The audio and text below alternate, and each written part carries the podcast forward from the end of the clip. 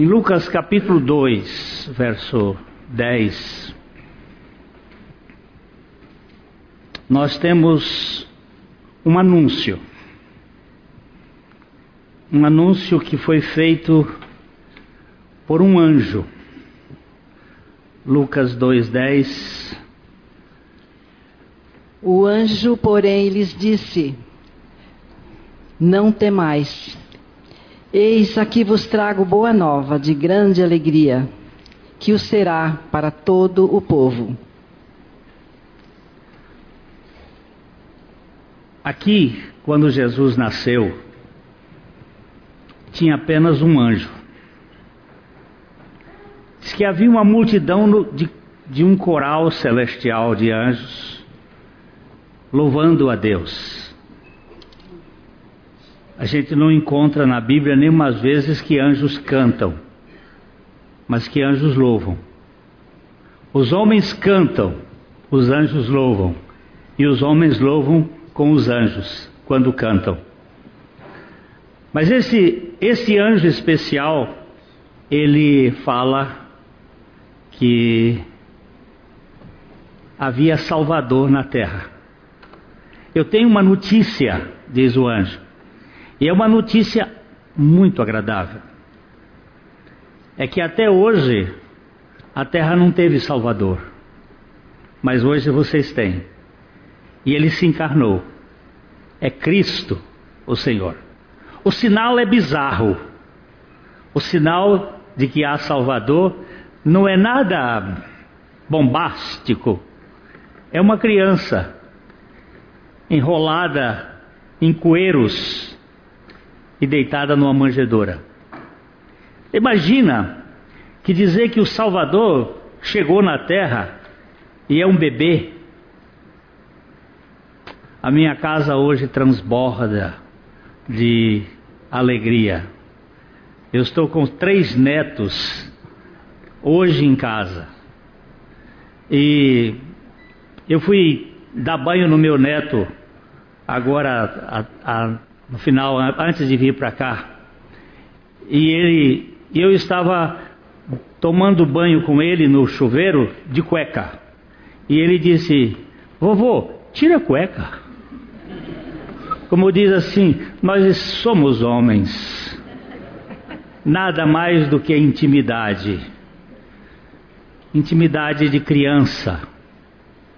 Intimidade de coração nós fomos feitos com um Deus que se tornou uma criança, um anjo só. Agora nós vamos para Lucas, capítulo, 2, capítulo 24, versículo 1. Agora precisamos de dois anjos, não um só. Para anunciar a sua chegada, é só um anjo que vai anunciar. Possivelmente esse anjo é Gabriel. A gente não tem muita informação, mas possivelmente é o arcanjo Gabriel que deu essa notícia. Mas aqui em Lucas 24, 1, nós temos alguma coisa um pouco mais refinada. Mas no primeiro dia da semana, alta madrugada, foram elas ao túmulo, levando os aromas que haviam preparado. Elas quem? Quem elas? As mulheres que andaram com Jesus. Jesus teve ah, 14 discípulos mais próximos. Doze foram chamados por ele. Dois estiveram com ele o tempo todo. José e Matias. Depois um deles substituiu o lugar de, de Judas. Judas era um discípulo de Jesus que era o responsável pela bolsa. Era aquele que cuidava da tesouraria. Era um discípulo muito próximo a Jesus. Segundo o doutor a, a Cury, aquele doutor Augusto Cury, Judas era o mais lúcido dos discípulos, o mais saudável, o mais honesto, o mais transparente. Os outros, como todos os discípulos de Jesus, não era flor que se cheira. Se o melhor o traiu, imagina. Jesus ficou sem ninguém na hora da cruz.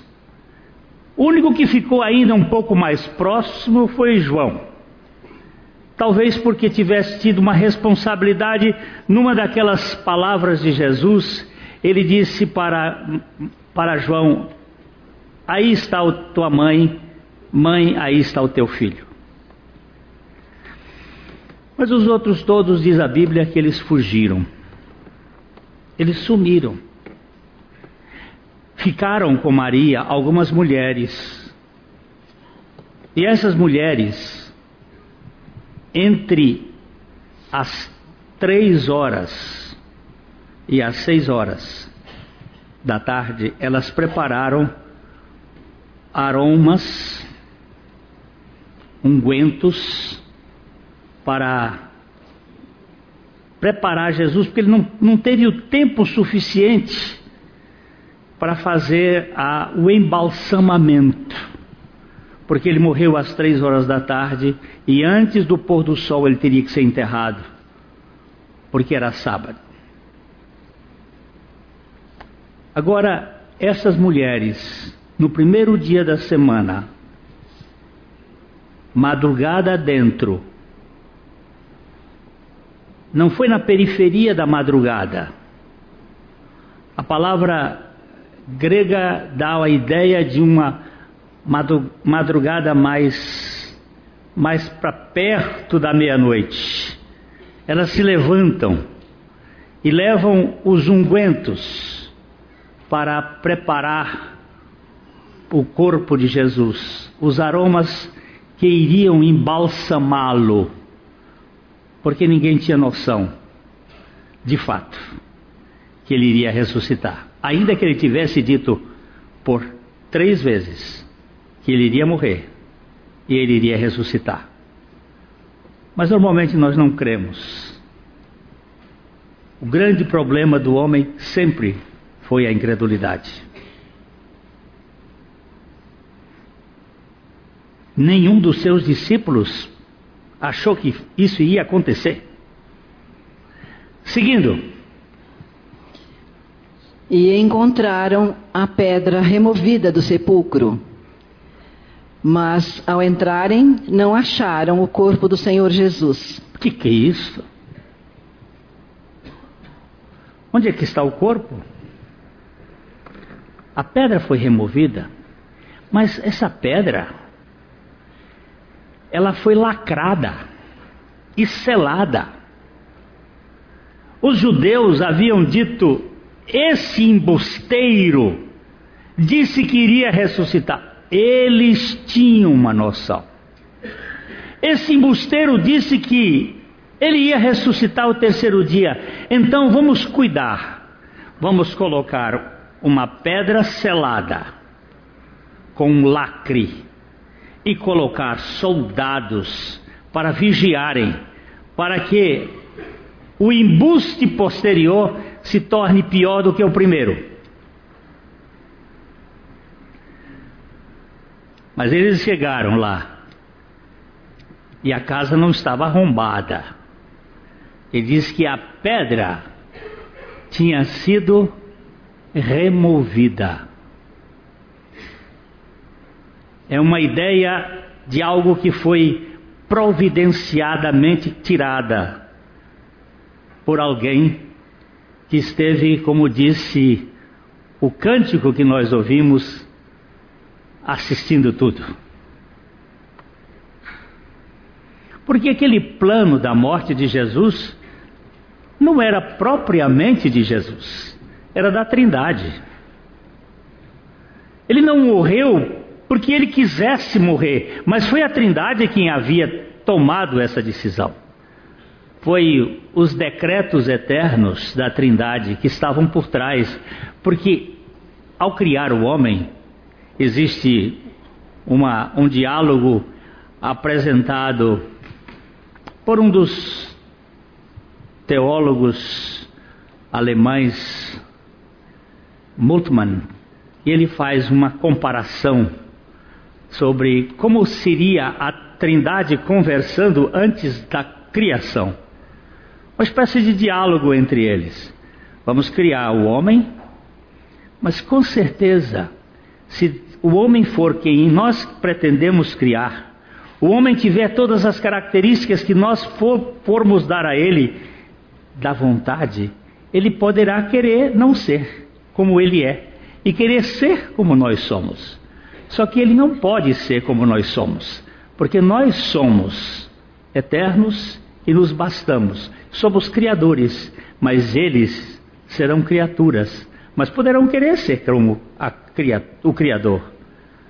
Tanto é que a serpente entrou exatamente nesse vácuo. A serpente entrou aqui. Vocês podem ser como Deus, conhecedores do bem e do mal. Ali, os nossos pais tropeçaram e caíram. Caíram num ponto da criação, que é a vontade. Porque ninguém, ao ser tentado, diga: sou tentado por Deus, porque Deus a ninguém tenta. Cada um é tentado pela sua própria cobiça, pelo seu próprio desejo, pela sua própria vontade, quando esta o atrai e seduz. E a cobiça, uma vez concebida, dá à luz o pecado, e o pecado, uma vez consumado, gera morte. Então, estaria implícito o pecado na criação. Porque Deus, ao fazer o homem, ele fez o homem com vontade. E o homem caiu na sua própria vontade. Mas Jesus, no diálogo de Moltmann, ele diria: se ele cair, se o homem se perder, eu entro na raça dele. E aí Deus teria dito, o Pai teria dito, mas se você entrar, eles vão matá-lo. Porque eles não podem aceitar não ser Deus eles estarão cheios do veneno da, da teomania. Eles vão estar cheios da vontade de querer ser Deus. E eles vão matá-lo. Aliás, quem disse isso foi o Espírito Santo. Aí o Pai diz assim: se eles matarem, eu ressuscito. A obra de Jesus terminou naquele momento em que ele disse: Nas tuas mãos eu entrego o meu espírito. Ali acabou o ministério de Jesus. ele realizou toda a obra em sete palavras, e aquela foi a última, a última palavra da cruz. E quando ele entregou o seu espírito, dali para frente é o Pai quem realiza a obra da ressurreição. Jesus não ressuscitou, Jesus foi ressuscitado. Ele vive. Aquela aquela manhã da madrugada. Vamos ler um pouquinho mais.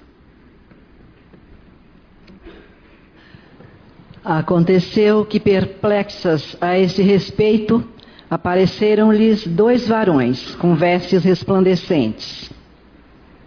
Como é que é?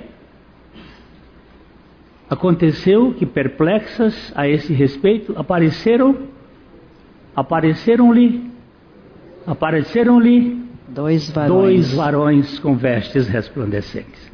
Agora não é mais um. Agora são dois. Por que dois? Porque pelo testemunho de dois ou três, todo fato terá que ser concluído. No anúncio da chegada do Salvador é apenas um anjo. Na ressurreição são dois. E daí para frente, são sempre dois. Daí vocês podem ler que aparecem sempre dois anjos falando a respeito de Jesus. Tanto vai aparecer no dia da exaltação dele, varões israelitas, porque estáis aí olhando para o céu? Quem falou isto? Dois anjos que testemunharam da ressurreição de Jesus. E depois as duas testemunhas que vão aparecer no Apocalipse também são duas, porque nós precisamos do testemunho de mais do que um ou dois. Por favor, ainda um pouquinho mais. Estando elas possuídas, Estando elas possuídas de temor, baixando os olhos para o chão, eles lhes falaram: Por que buscais entre os mortos ao que vive? Ele não está aqui, mas ressuscitou. por, por favor, ressuscite o texto. Ele não está aqui, mas ressuscitou. Esta é a frase das frases. Elas abaixando os olhos e possuídas de temor, baixando os olhos para o chão, eles lhes falaram: Por que buscais dentre os mortos ao que vive? Ele não está aqui, mas ressuscitou. Lembrai-vos de como vos preveniu, estando ainda na Galileia. Continua, Ruth. Quando disse: Importa que o filho do homem seja entregue nas mãos de pecadores e seja crucificado, e ressuscite no terceiro dia.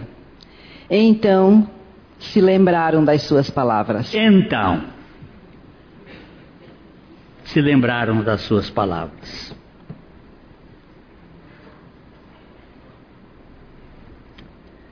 É, Emma Lockbridge tem um poema que essa sexta-feira me chegou aos ouvidos e aqui nós colocamos num registro do poema de Luke Bridge que diz: Jesus está orando, Pedro está dormindo, Judas está traindo, mas o domingo está chegando. É sexta-feira, Pilatos está julgando, o conselho conspirando, a multidão difamando, mas eles não sabem que o domingo está chegando. É sexta-feira, os discípulos estão fugindo como ovelhas sem pastor, Maria está chorando, Pedro está negando, eles não sabem que o domingo está chegando. É sexta-feira. Os romanos batem em meu Jesus. Eles o vestem de escarlate. Eles o coroam com espinhos. Mas eles não sabem que o domingo está chegando. É sexta-feira.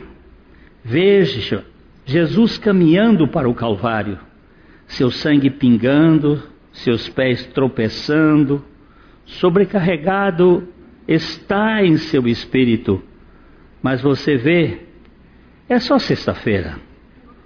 O domingo está chegando. É sexta-feira. O mundo está vencendo. As pessoas estão pecando e o mal está sorrindo. É sexta-feira. Os soldados pregam as mãos do meu Salvador na cruz, pregam os pés do meu Salvador na cruz, e então eles o crucificaram ao lado de criminosos. É sexta-feira. Mas deixe-me dizer-lhes uma coisa: o domingo está chegando. É sexta-feira, os discípulos estão questionando o que aconteceu com o rei? E os fariseus estão celebrando que seu plano astuto tinha sido alcançado com sucesso. Mas eles não sabem, é apenas sexta-feira. Mas o domingo está chegando. É sexta-feira. Ele está pendurado na cruz sentindo-se abandonado por seu pai, deixado sozinho e morrendo. Pode alguém salvá-lo? Oh, é sexta-feira. O domingo está chegando. É sexta-feira. A terra treme, o céu escurece, o meu rei entrega o seu espírito é sexta-feira, a esperança está perdida, a morte ganhou, o pecado conquistou. E Satanás apenas ri. Ri. Mas é sexta-feira. Jesus é enterrado, os soldados montam guarda e a pedra é rolada no sepulcro. Mas é sexta-feira. É só isto. É sexta-feira. O domingo está chegando. E o domingo chegou. E ele ressuscitou e não está mais aqui. Nós não temos um Salvador defunto. Nós temos um Salvador que vive e reina para sempre. Nós temos um Salvador que assumiu o meu pecado, morreu a minha morte, mas ressuscitou sem nenhum pecado. Onde ele os pôs no fundo do mar e colocou na praia, é proibido pescar aqui. Ele colocou ali o fim da nossa história. Por que buscais dentre os mortos aquele que vive? Lutero estava profundamente abatido. A perseguição do cardeal Eck tinha chegado ao ponto crucial na sua vida. Toda a Alemanha e Áustria tremia trepidante, o Papa, com a sua coroa de poder, mandava perseguir Lutero fortemente. Desanimado, Lutero disse: Não tem mais jeito. Para onde eu corro, as portas estão fechadas. Estou trancado dentro deste castelo sem nenhuma esperança. Entra Catarina, a sua esposa. E que você está tão abatido, Lutero? Não tem mais jeito. O que, que você está dizendo que não tem mais jeito? Eu estou muito desanimado. As perseguições são muito grandes, os problemas são intensos. Eu estou cansado. Ela sumiu. Se perdeu por aqueles corredores do castelo e, passado um tempo, Lutero escuta um gemido. Ai, ai, ai, ai. Ele se levanta e começa a andar, procurando de onde vinha, e encontrou um quarto que possivelmente seria de lá. E ele se aproxima e encontra a sua esposa vestida de preto, toda de preto, com um véu preto, com luvas pretas, com meia preta, com sapato preto, toda de preto ele disse: O que está acontecendo, mulher? Não tem mais jeito. O que, que não tem mais jeito? Ele morreu. Quem? O eleitor Frederico da Áustria? Não. Quem? Quem morreu? Jesus morreu. Sim, ele morreu. Ele morreu, mas ele ressuscitou. Não, Lutero ele não ressuscitou. Como não ressuscitou? Acabo de traduzir agora João, é, Lucas 24. Ele ressuscitou. Não Lutero. Ele só ressuscitou no texto que você acabou de traduzir. Ele não ressuscitou no seu coração. Você não crê que ele ressuscitou, senão você não estava desanimado. Uh.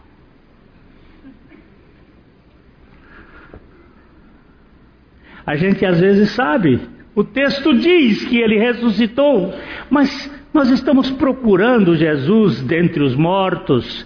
Esse problema não tem mais solução, acabou. É câncer.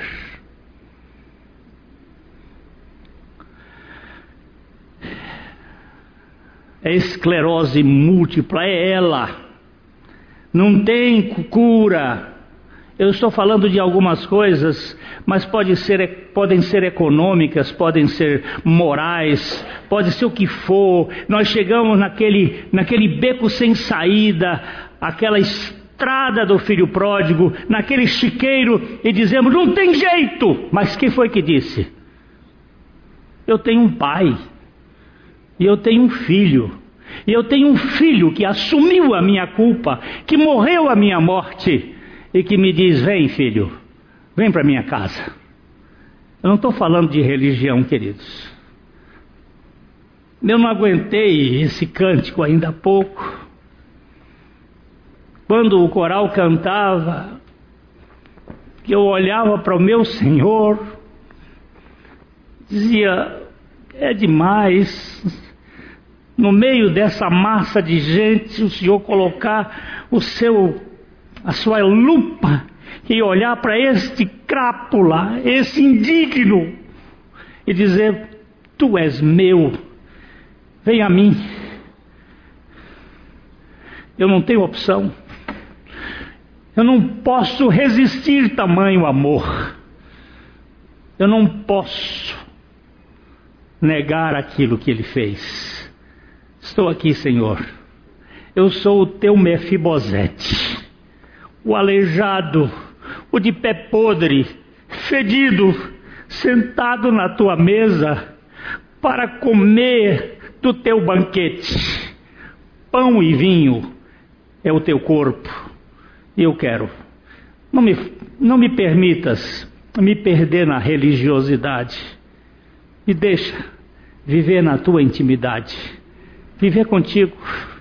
E traz mais gente, meu Pai, para essa festa porque essa festa é como aquela do, do pai que fez o banquete para o seu filho e mandou chamar aquela turma bonita, nobre e importante, a elite, e eles todos tinham o que fazer. Um tinha os seus negócios para fazer, o outro tinha suas próprias famílias para cuidar. Eles estavam todos envolvidos com tanta coisa, cada um dava a sua resposta. Estamos muito ocupados. Mas aquele pai diz: então, já que eles não querem, vão aí para os polgros, para os botecos, para os prostíbulos, para os cantos e valados desta vida e chame a todos os aleijados, os mancos, os cegos, os fedidos, os podres, e encham a minha casa. Eu quero minha casa cheia. Lembre-se que naquele tempo, ontem eu tive que ir a um casamento, então lá fui eu enfatuado com um terno todo alinhado, porque é, é assim que se vai a casamento. Ah, mas a gente tem que comprar. Mas naquele tempo, quem fazia o casamento tinha que dar roupa. Seria ótimo se essa moda pegasse hoje.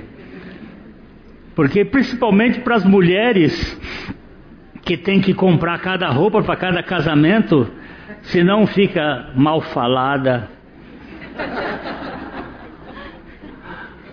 Lá vai, lá vão os múltiplos mendigos e paralíticos e cegos e mancos para a festa convidados. E lá na porta estava três pilhas de roupa festival, tamanho mignon, tamanho médio e tamanho grande. De acordo com o biotipo, recebia a roupa e entrava porque na festa do Cordeiro e na festa de Deus, nós não entramos com a nossa justiça, nós entramos com a justiça de Cristo. Nós não entramos com a nossa roupa, nós entramos com a roupa de Cristo. Nós entramos com o sacrifício do Senhor. E entravam lá aquelas pessoas todas estava cheia, a festa estava fervilhando e não tinha música alta para expulsar a gente, porque hoje em dia, nos festas de casamento, ninguém consegue conversar, porque aquele som estrepitoso daquelas, daqueles cara que faz assim, como é que chama, hein? DJ, aqueles ah, que perderam a noção, bum, bum, bum, bum, quando faz assim, dum, dum, dum, eu digo para os meus vizinhos, até a noite, até mais, que a noite seja feliz e vou-me embora, porque não dá para se assistir, porque festa de casamento é para se conversar, é para se confraternizar, e a gente não consegue, da mesma mesa, tudo gritado, ninguém pode. E eles, isso aqui vai ser pau para muita gente. Eu vou receber cacete por causa disso. Mas não importa. Essa é uma cultura do assodamento da mente para manter as pessoas alucinadas. Estava lá todo mundo conversando naquele momento feliz, compartilhando. Eram os aleijados que tinham sido convidados para a boda do filho do rei. Que festa! Eu não merecia, mas estou aqui. Ele me convidou e me deu esta roupa festival. Que coisa mais linda! E eles cantando, conversando. De repente o rei passa e olha entre todos um com roupa especialmente sua. Como é que você entrou aqui, cara? Você burlou os meus guardas tem muita gente que quer entrar no reino de Deus com a sua própria justiça, mas não entra. Pode entrar na igreja, no reino de Deus não. Pode fazer parte de um sistema, mas na casa de Aba só entra aqueles que vêm vestidos com a justiça de Cristo. Tira esse cara daqui, joga no inferno da Patagônia. O inferno da Patagônia é diferente do inferno do Piauí. O inferno do Piauí é quente. O inferno da Patagônia é gelado. Qual é a diferença? Olha, gente, o Piauí é muito quente. Até contam que um cara morreu e foi para o inferno. E quando chegou lá, ele pediu um cobertor. Perguntaram o capeta ficou muito, muito perturbado e disse: Você está precisando de cobertor por quê? Porque estou sentindo frio. De onde você vem? De Teresina.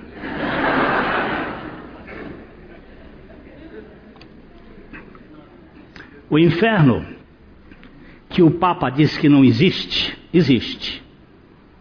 Não sei se ele disse ou se foi transcrição maldita daquele Eugênio Scurielli, Scrielli, que é o, o diretor, o criador, o fundador do La República, do jornal. Não sei, a, a confusão está plantada. Mas o inferno existe. E que é quente é. Mas o inferno da Patagônia é gelado. Muito gelado. Porque quando dizia, os pregadores diziam na Patagônia, você vai, se você fizer isso, você vai para o inferno, eles diziam, a coisa que eu mais quero é sair desse gelo e ir para um lugar quente. Se há um lugar que tem que ser transcrito como um inferno gelado, é na Patagônia, para que ninguém queira ir para um lugar quente. Agora eu quero dizer o seguinte: Jesus mandou que ele fosse jogado nas trevas, no frio e no ranger de dentes. Isso tudo era para mostrar a total incapacidade de ter relacionamento. O fato que me chama a atenção é que eu sou convidado para as bodas da ressurreição. É o caminho que ele fez ali na cruz, para que eu fosse participante disto. A pergunta é: e você? Como você ouve esta ideia? Ele não está aqui, mas ressuscitou. E ele disse: Eu vou para a casa do meu pai, Vou preparar um lugar para que quando onde eu estiver, vocês também possam estar.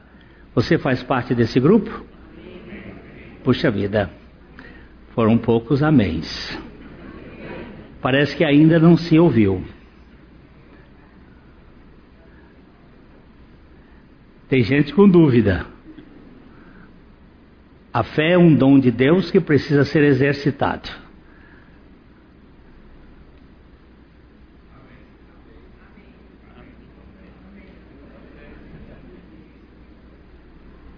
É, é assim mesmo. Cristos vos cresce.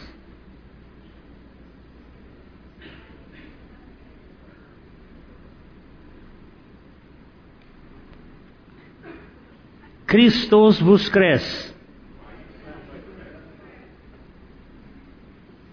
Cristos vos cresce.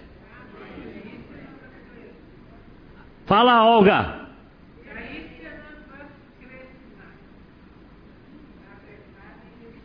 Na verdade, verdadeiramente ele ressuscitou. Agora, Cristo ressuscitou. Verdadeiramente ressuscitou. E ele vive em mim.